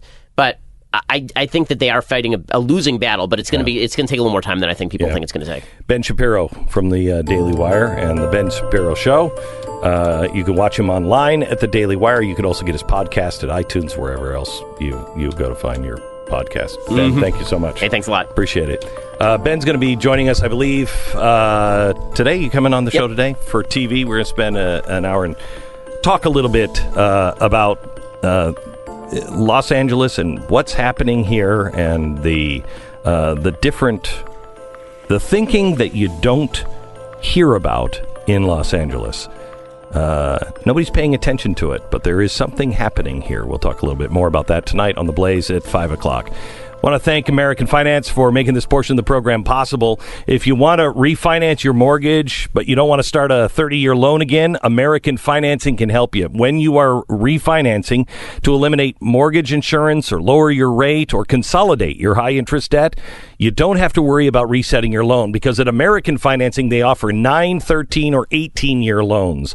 Any term that you need. It's a custom loan because they work for you. They don't work for the bank. They're going to find the most competitive interest rate. It's your mortgage, your way. Plus, with a fixed rate, no matter where the interest rates go, yours stays the same. Monthly payments don't increase. It just takes a call to their salary based mortgage consultants and they'll guide you through the options and they'll customize the right program to achieve your financial goals. You can get closed in as fast as 10 days with American Financing. That's American Financing at 800 906 2440, 800 906 2440, or online at AmericanFinancing.net. American Financing Corporation, NMLS 182334, www.nmlsconsumeraccess.org. Glenn Beck, Mercury.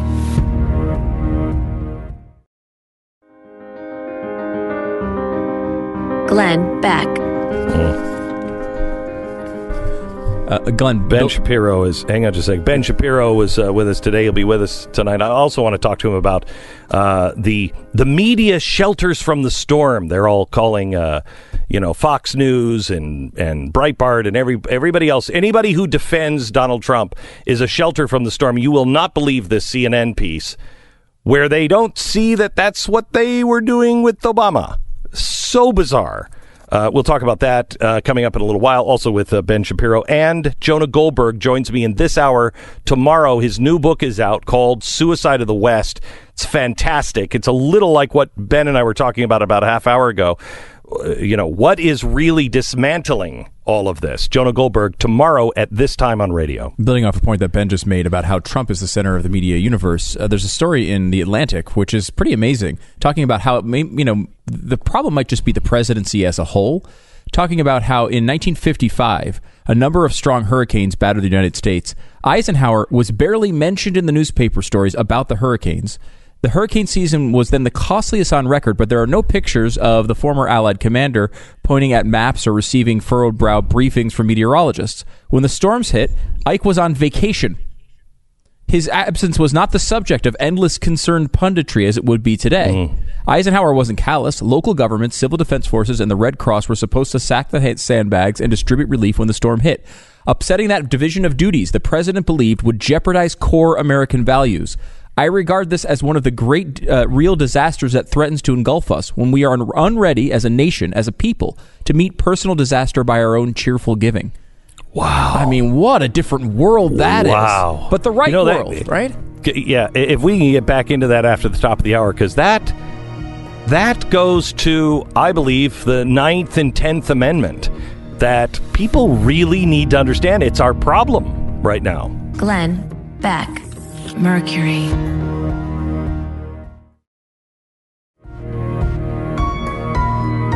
Love. Courage. Truth. Glenn Beck. Wow, I don't know if you've noticed this yet, but have you noticed how social media brings out the very best in our moral superiority? I mean, it's really. We're never so sure of anything as we are when we're taking somebody out. Most of the time, somebody that we have absolutely no idea who they are personally. Uh, but when we can take them out with a precision bomb of a tweet or reply, letting them know you're a total and complete scumbag because you have an opinion that's different than mine, uh, when you can do that, and uh, I mean, I got to tell you, it, it just feels so good, doesn't it? Yes, it's it's social media, so potential ridicule comes, you know, with the territory. If you're going to post something, uh, just ask CBS Sports commentator Jay Feely. On Saturday, Feely, the former NFL kicker, tweeted a photo between himself uh, of himself standing between his daughter and her prom date.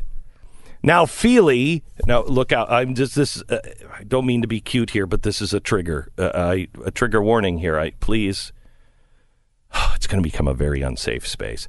Feely is holding a handgun. There, I said it, okay? He's pointing it downward, not at anybody, and his finger is not on the trigger, but still, it's very upsetting if you had to see this.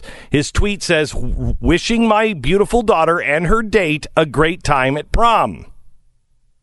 I love this guy.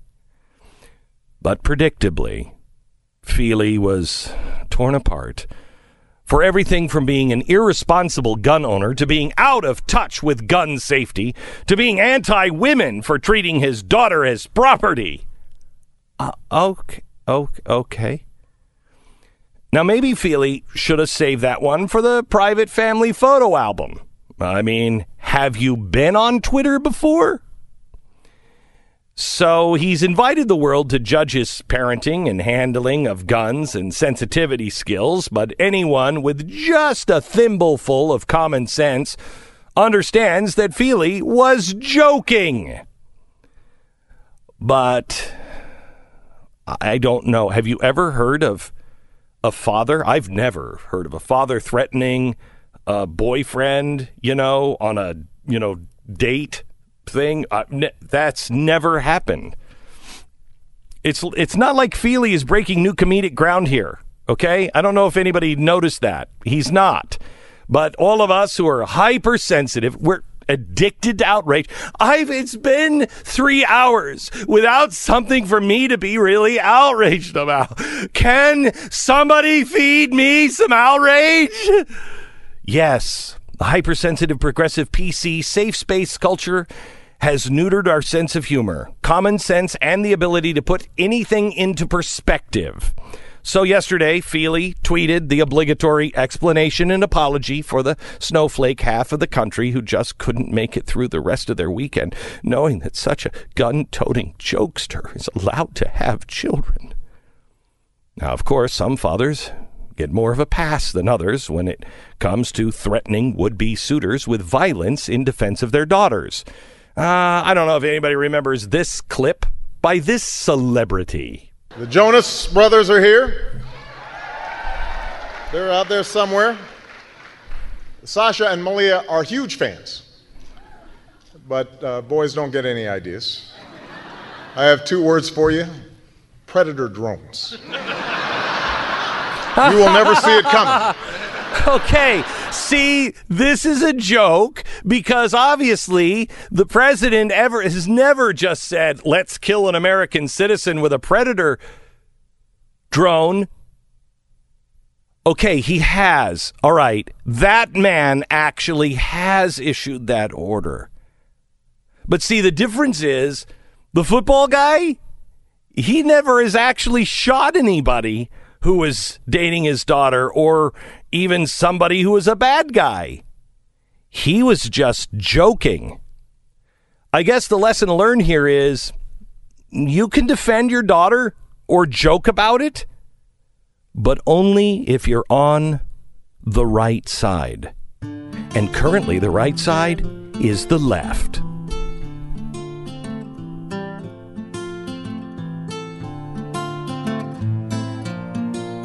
It's Monday, April 23rd. You're listening to the Glenn Beck program. Do you remember, Stu, how horrible how horrible I was to my daughter when she was dating she went on a date on the prom and oh my gosh. You That was were horrible. If I remember correctly, uh, Feely-esque. Jay Feely-esque. Well, I, I will tell you that I did. Uh, I mean, one of my friends uh, told me that when his daughter went out on the prom, uh, he was cleaning his gun at the kitchen table and asked the boy to come on in and just sit and wait for his daughter. And he was cleaning his gun, and he had a bullet, and uh, he was just talking about how how he, he you know how he, he cherishes uh, his daughter and uh, wants to make sure that she's safe and. Uh, and uh, and the young man understands respect and and and then handed him a bullet where, where his name was engraved on it. and uh, you know, I thought that was too far. Uh, That's much that was worse. Just That's- that was much worse. Of course, so. you, I would say, Hmm? uh, may have brought in help.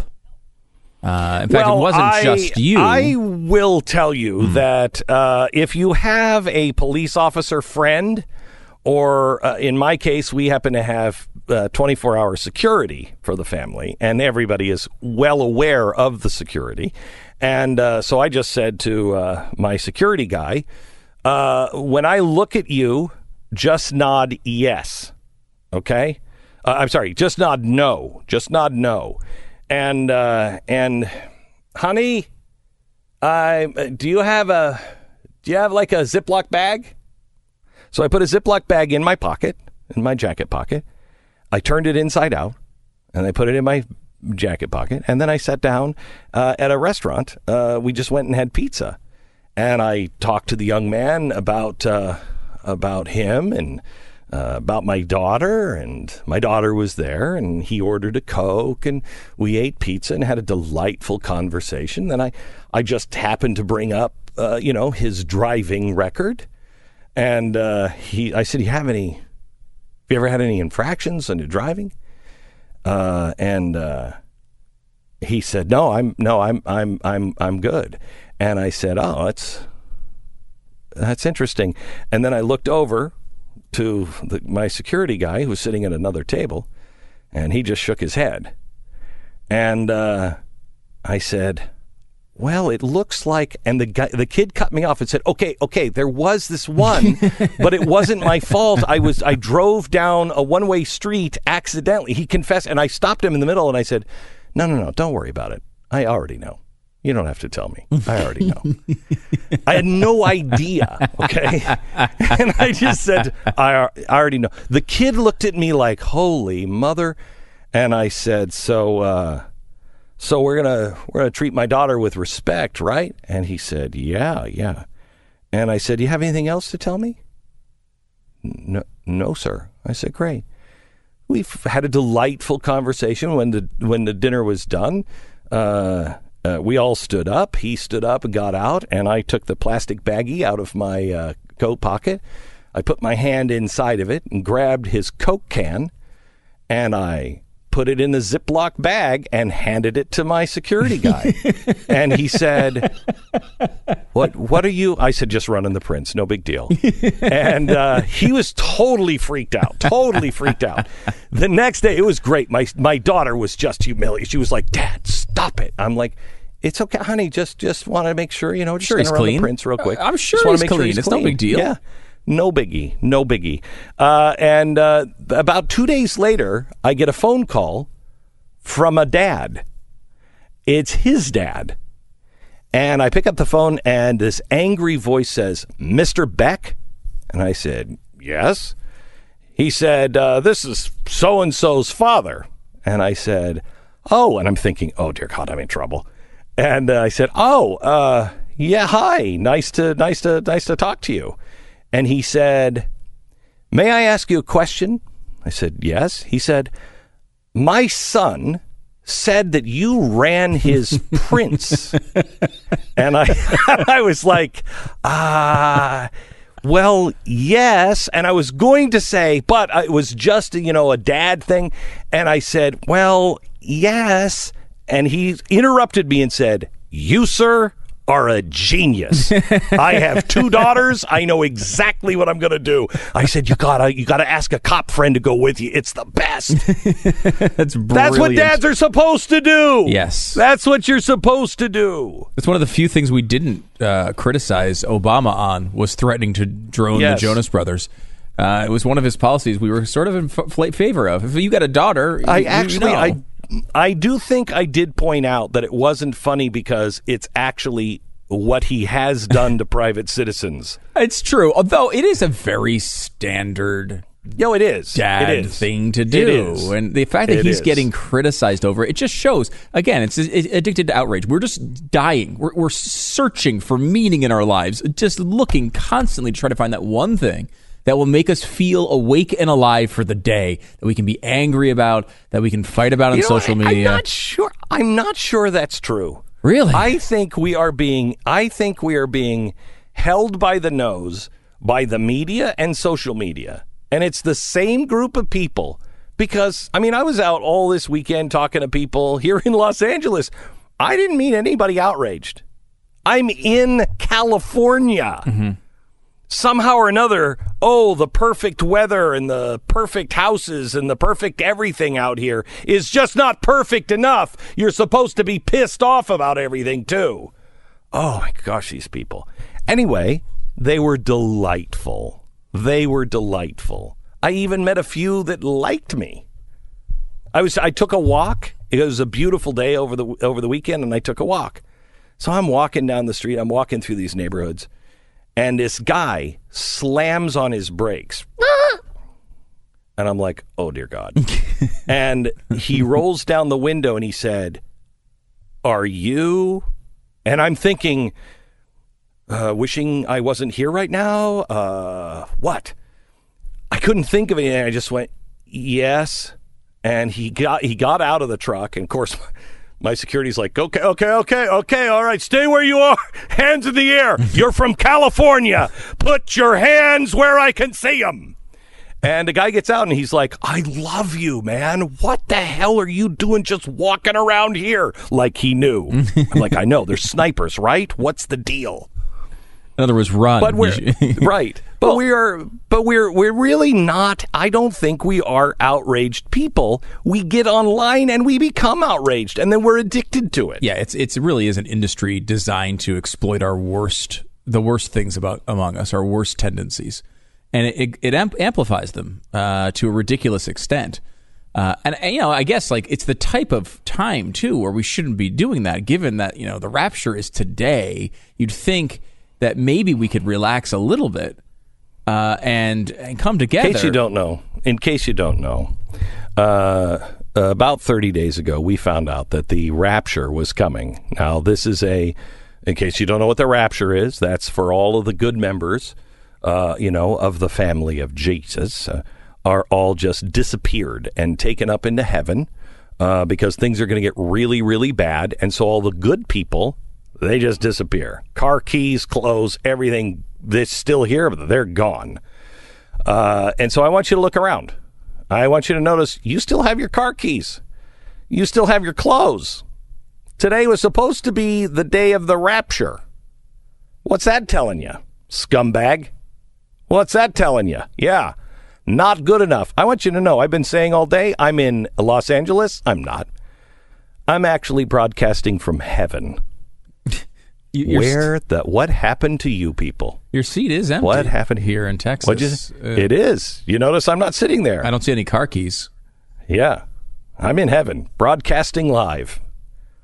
Jesus is a slave driver, man. He made me get here early. I'm working for basic minimum income. It's, and I'm, I'm listening on a I'm I'm I'm working at a, a radio station in heaven that like nobody listens to. You know, anybody can be on the radio. It's like working at MSNBC.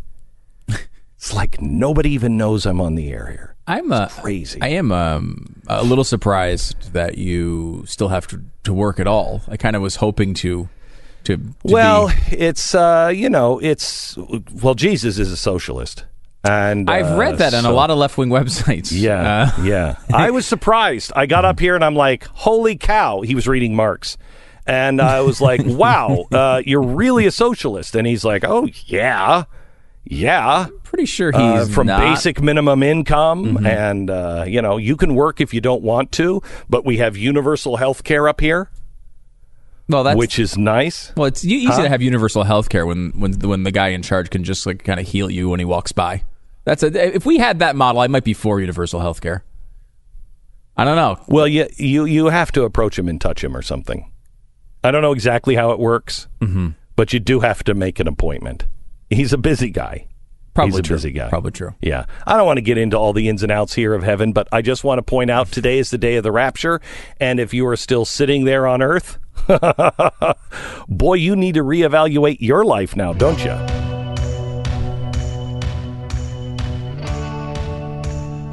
Down there with that guy taking pictures with his gun on his daughter's date.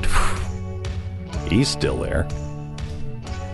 All right, FEMA is practicing for an Atlantic hurricane strike, hoping to avoid uh, a repeat of last year's devastation. Hurricane experts are predicting an above average year with as many as five U.S. landfalls. You know why, Stu? I do not. Global global cooling or warming, one of the two. It's either way getting way too hot or way too cold. You're not sure of one thing or the opposite. Nope. It, well, could it could be it could be too cold, too hot. It could be just right. I call it the Goldilocks climate effect. so any and temperature proves your point. Exactly right. Hmm. Anyway, you know, we know about the threats on Russia and cyber terrorism and and you know, now five hurricanes they say. It's going to be great. This is the week that you might want to build your own emergency food supply and be prepared. This week, the Glenn Beck special offer from uh, My Patriot Supply is buy a two week emergency food kit and get one free. Buy one, get one. It's 800 200 7163, or you can order online at preparewithglenn.com. You buy two weeks of food, lasts up to 25 years. It is really good food. It's shipped discreetly to your home. You buy one two week food supply and you get the second one free. Limited time right now, this week, 800 200 7163 or preparewithglenn.com. That's 800 200 7163 or preparewithglenn.com. Glenn Beck, Mercury.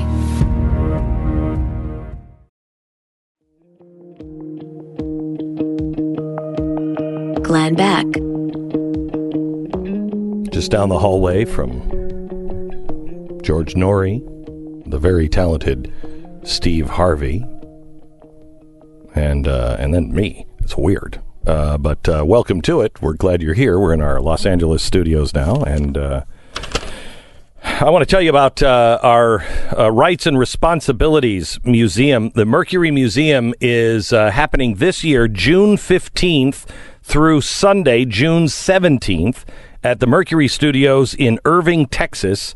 You don't want to miss it. Uh, this one is a really good one. If you've ever been to our museums before, this one's amazing. Yes, we have a rat with a bomb in its butt. And uh, the story behind it's pretty cool. I mean, it even ties in James Bond, World War II, all of it. Don't miss the rat with a bomb in his butt. Uh, just one of the lesser known features that you'll be seeing at the Mercury Museum. Did you think about titling it uh, "The Rat with a Bomb in Its Butt Museum"? I did think about it, and I quickly dismissed it. But uh, it's what would bring me to the museum. I'd be like, okay, there's some George Washington stuff. There's a lot of, you know, there's a lot of really cool stuff about the Bill of Rights, but there's a rat with a bomb in its butt, and they have it. And it's from the Second World War. And yes, all of the hair has fallen out. So it is a naked rat with a bomb in its butt. So that's a better title. You're right. Naked rat with a bomb in its butt museum. Come, come to it, please. Right. It's, I mean, it doesn't get any bigger or better than this. The Mercury One uh, Museum, it's mercury1.org slash museum 2018. Grab your tickets, learn more about it. It's at our studios. Mark this in your calendar or grab your tickets now. June 15th through Sunday, June 17th. David Barton is going to be giving away, uh, giving some tours. I'm going to be giving some uh, special tours. Uh, come and see the uh, studios, and we open up the doors and welcome you this summer, June 15th through the 17th. The Mercury Museum at the Mercury Studios. Again, mercury1.org slash museum 2018. Back in a minute.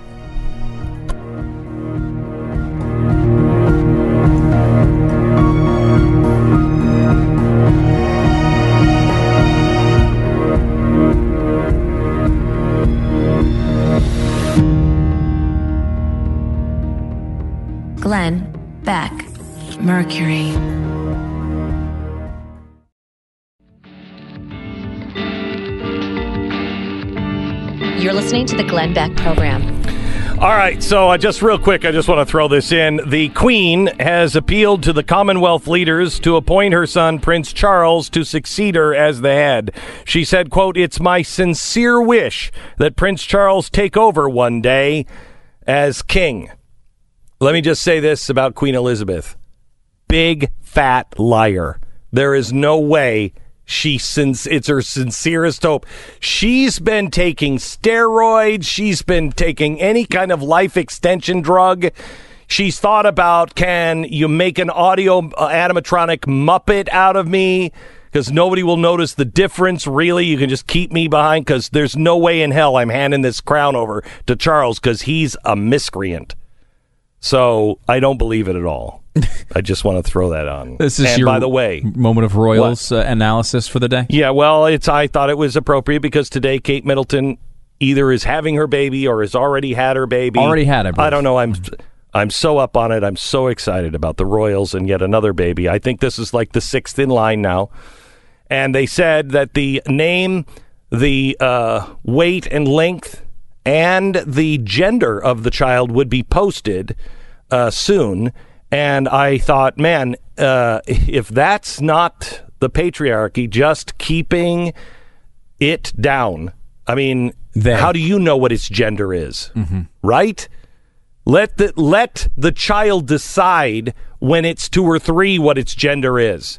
Who are you to say? And I, Can I get an amen? Amen. And two or three is a little late. Uh, I think you should be able to. I mean, two and three is part of it, but you should be able to identify your gender earlier and then throughout the process because I think uh, the fluidity. You never. It's, yeah, fluid. We're all gender fluid. Yeah, it's there's nothing locked down fluid. about your gender. Yeah. You wake up every No, day. You don't know. It's just Yeah, it's I'm up like, in the air. what the heck? I'm a chick today. Mm-hmm. Uh, and I've been a chick for a while. I've been noticing that my breasts are getting larger.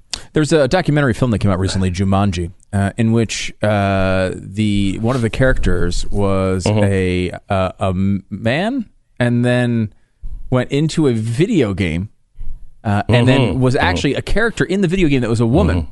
Uh, And that's pretty much how the real world is. If you think about it, It's like a video game. yeah, it's like a video game. Every you Uh-huh. ta- you pick your character when you wake up. You know, when you turn the game on, Uh-huh. gives select player one. You figure out which one you are that day. That's how society should be. I like it. I like it. Reset. she likes it. Okay, here we go. Um, reset. Back to a male again. Um, let me uh, let me just give you the the latest polling numbers on what Americans think is the biggest problem in the world. Uh, with twenty two percent coming in at twenty two. What is it, Stu? Uh, Twenty-two percent uh, dissatisfaction with government. No, I meant a, I meant of, of, of uh, like a, like you didn't know the answer, some sort of a guess that made you seem less Oh, oh, like so. intellectual than me. so we can build a little drama in the segment. Look good. I- yes. Oh, okay. Yes. All right. I thought I thought I was So, doing the Stu, poll. what do you think the number one with twenty two percent? Oh gosh, I don't know. Uh, maybe the latest comments from Kanye West. Maybe uh, whether you're allowed to go into Starbucks without going no, pot, no. uh, going potty without buying I can something. See, I can see how you'd say that, Yeah. stupid person. But it's actually dis, uh, it's actually dissatis- dissatisfaction with the government. Oh my! That's what? what it is. What, you- Yeah. what- that's number one. That's number one. Wow. For three months in a row, coming in at number one with a bullet. Okay, that is oh boy, did I just say that? that you did. That is actually Dissa- amazing. though. dissatisfaction with the government. If if you think about it, you know, we are told constantly that there are other every there's race problems, there's uh, you know, uh, gun problems, there Uh, global warming. Listen to the white man and his patriarchy again. Yeah, I was going to get to Uh, global warming. Global warming and cooling. Unlike people And- in this poll, I was going to get to global warming. Because they never got there. they never got there. so here it is. Dis- By the way, have you noticed? Has anybody else noticed this? I've been meaning to talk to you about this for a while, Stu. I've got to start pulling out the articles, and I'm hearing it on television too. All of the well, it's too late now. It's too late now. So uh, it's just horrible, and it's too late. And Oh, yeah. it's all it's it's all over. It's it's it's beyond consensus. It's now happening that we're all starving to death. Have you noticed Yeah, that? and it's- Have, anybody else read that? It's no longer the extreme plea we must do something now or something bad will happen. It's now yeah, now it's we're how do in. we how do we minimize the damage that's being done and the starvation that is being caused right now? That is it. Yeah, I mean, and, and I think Yeah, that's look counterproductive, is it not? Because I mean, I, Yeah, because it's all kind of like, oh, well, I can't do anything about it now. Why spend fourteen trillion dollars?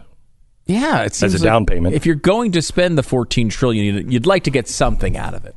Yeah, yeah. All right. So dissatisfaction with the government, which that's twenty two percent, and I bet you that is both sides. It's both sides. You know, Uh, you know. it- Stu was talking about the Donald Trump media that they're making him into the you know the big boogeyman, and the the the story in the Atlantic, which I can't believe the Atlantic would print something that some people might disagree with, but um, they're they're talking about how um, the media is is you know juicing up Donald Trump and and that may not be the proper role for the uh, the the um, the president. Yeah, I mean, it never, we- it wasn't. Uh, You know, the, and I've come come to this conclusion relatively recently, Glenn, that Lyndon Johnson is turning into my own personal Woodrow Wilson for me. Like I, Oh, he is agonizing, and and say it. Say it. I, hate, that guy. Okay. All right. Uh, because it's one of those things where you without Will without Wilson you don't have Lyndon Johnson. So I mean, I think you could definitely argue that Wilson is more important in this story. Lyndon Johnson just freaking piled it on. I mean, he was the first guy who went to every disaster to show you a little, you know, a little piece of, of, No, a of the Great guy. Society in action. A little, a little. I think they called it in, in the Atlantic piece the Great Society house call. And it's like that is what he constantly did. He wanted the government and the presidency and the federal government in particular to constantly be involved in your life every time something went wrong, so that you would continually uh, depend on it over and over and over again. And of course, that's where we are now, where every time it, I mean, you know, every time it rains, every time it snows, every time there's wind somewhere, we expect FEMA to show up and bail us all out of the situation. That is not what this country was like for the the vast majority of its history. Is that hateful? The opinions of the uh, co-host uh, uh, are not necessarily those of the host. I mean, there's only one president to really hate, and that is Woodrow Wilson. You can strongly dislike the actions of of LBJ, the things that he did, as my mother would say. You don't hate him; you dislike the things that he did. And I'd say Woodrow, and she'd say, "No, Woodrow Wilson, you hate." But everybody else. Uh, anyway, dissatisfaction for government is number one. Um, immigration and illegal aliens, number two. And by the way, have you seen the latest polls in California? Over half of the people are saying uh, we got to do something with the illegal immigration problem. Yeah. Uh, does that feel like the media coverage you've received over the past couple of months? If you're watching TV, you're, strange. It does it feel like the number two concern of America right now is illegal immigration? Because No, you, I mean if you're a racist, yeah, only if you're a racist, right? Yeah. And number three is race relations. I agree with I agree with all three of these right now. Dissatisfaction of the government, immigration, illegal aliens, race relations. Uh, that feels right to me. That that's where America is. Number four is gun control and guns, and that's with six percent. Six percent. What's interesting about that one is it's down from thirteen percent last month. So Well, it went from one to 13 to six. And I'll bet you at least two or three of those six points are from people going, they're coming for the guns. yeah, I bet you you're right. Yeah, you're probably right. And that's the thing that's interesting about the gun control debate. When the, these the two things you've seen recently on the left, when it comes to a mass shooting, for example, you you have them saying, "Well, I am gonna, I am going to politicize it. I am." They're admitting that now, and they're doing it from from moment one. There's no delay anymore. There's no grieving for victims. There's none of They that. have to. And it's the same thing with thoughts and prayers, right? Thoughts and prayers? Oh, we don't care about thoughts and prayers. That doesn't do anything. It's- we need we need real reform. The reason those two things are happening is because of this phenomenon. It went from one percent, less than one percent, as the biggest concern, because that's the reality of it. In reality, that's how we feel. We feel that there are obviously like there are people who act in a bad way with guns, but in reality, it's not our biggest problem. It spikes up to 13 because of emotion. In that moment where you really have that emotional reaction and people feel terrible for these families and terrible for the people who died, that that is that moment where it jumps up and it jumped all the way up to the number two problem in the country from not even on the list from 1 to 13 percent in one month and the reason why they can no longer allow you to uh, have that moment of mourning and not politicizing it and that moment of you saying thoughts and prayers they have to disintegrate those two points. Because the only way they can get this done is by using your emotion. They need to get rid of they, they can't wait to the end of the thoughts and prayers period because that's the only time they can get any of this stuff done. It's all emotion. So it is sure. Do they want to denigrate religion? Yeah absolutely but in this case that's secondary what they want to do is to tell you that that first week is too vital to them grabbing control of your rights for them to to let it slide anymore and that is uh, that's where they are. And you see this, and and in a way, it's true. They're not wrong on this. It- it- you know, support for this issue fell by more than half in one month. This is the month where David Hogg is out there on every single television show every day. This is the month where uh, these guys are marching all over the place. The march occurs, the walkouts occur. We are told over and over again this time's different because it's grassroots and it's high school students and they're going to make a difference this time. In reality, Americans know this is not true. The arguments made by these activists are inaccurate. They're BS. And so once we come back to our senses and we say, okay, God, that was a really terrible thing, but wait a minute, do we really want to lose our rights? The second we get to that moment, their their opportunity to do these things to us is gone. So that is why they're fighting so hard against them. And you're seeing this immediately, even with all those things. From 13 to 6 in one month, the next month it's going to be 2. And then there's going to be no chance at all. Until the next shooting. Until the next which shooting, just they'll try it happened. Which just happened at the Waffle House by a crazy guy who didn't put pants on. I mean, is it the gun's fault? It's the gun's fault. He wasn't wearing any pants or underwear, or he was wearing a jacket. I don't know. I don't think it's the gun's fault. I think it was the madman without pants. And remember, they took the guns from this guy. They already Yeah. said he had no rights to them. Uh, so Well, you- if we just got rid of all of them, if we just got rid of all of them, if we just melted them all down, and we made sure that all the racists never worked at Starbucks, we'd be a better place. Wouldn't the world be a better place? oh, absolutely. Big news in the last uh, two weeks. SimpliSafe won the Editor's Choice Awards from CNET Magazine, PC Magazine, and The Wirecutter. These are the three respected product testers for high tech. They put SimpliSafe through a battery of tests, compared it to all the other home security products, and SimpliSafe won hands down every single time. I've been telling you about SimpliSafe for years. In my opinion, it's the best home security system, hands down. I know the founders. I know how much care they take, how much each piece of this new design they have spent. I saw the first camera that they were introducing, I think, three years ago. It never made it to market because they realized I don't want to put cameras in people's houses because people will feel like somebody's always watching. So they had to design uh, a, a lens cover that is made out of metal and loud enough so you can hear it open and close, and quiet enough to where you're like, okay, all right, can we shut that thing down?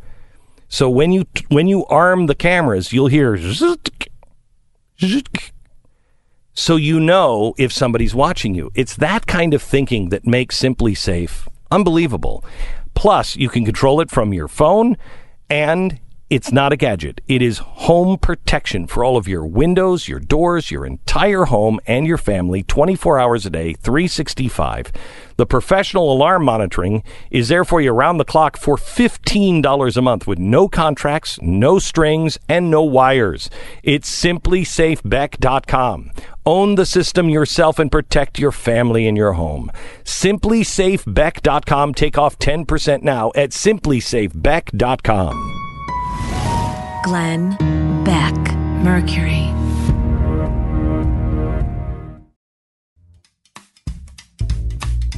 Glenn Beck.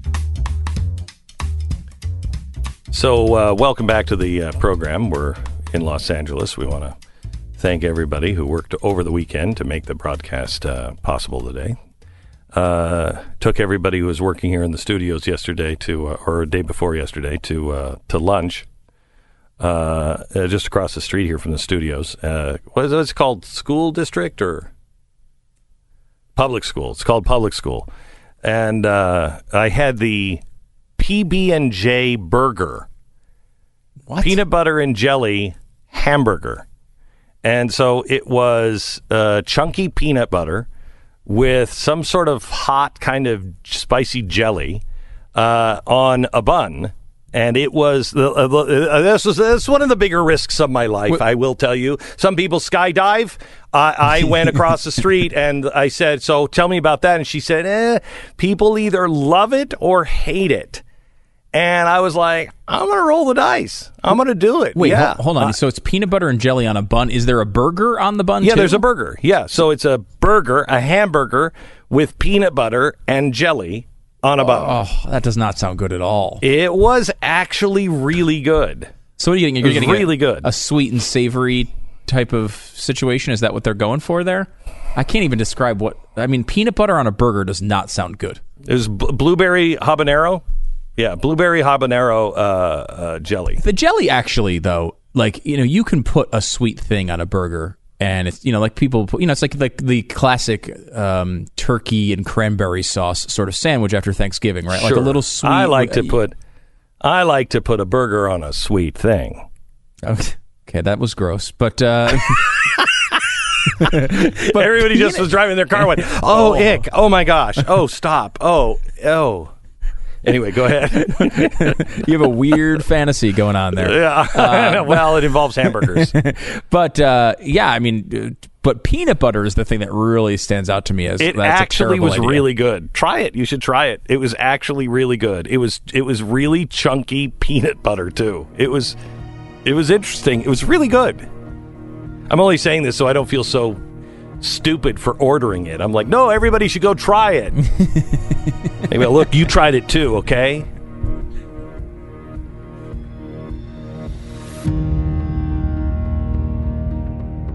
Glenn Beck, Mercury.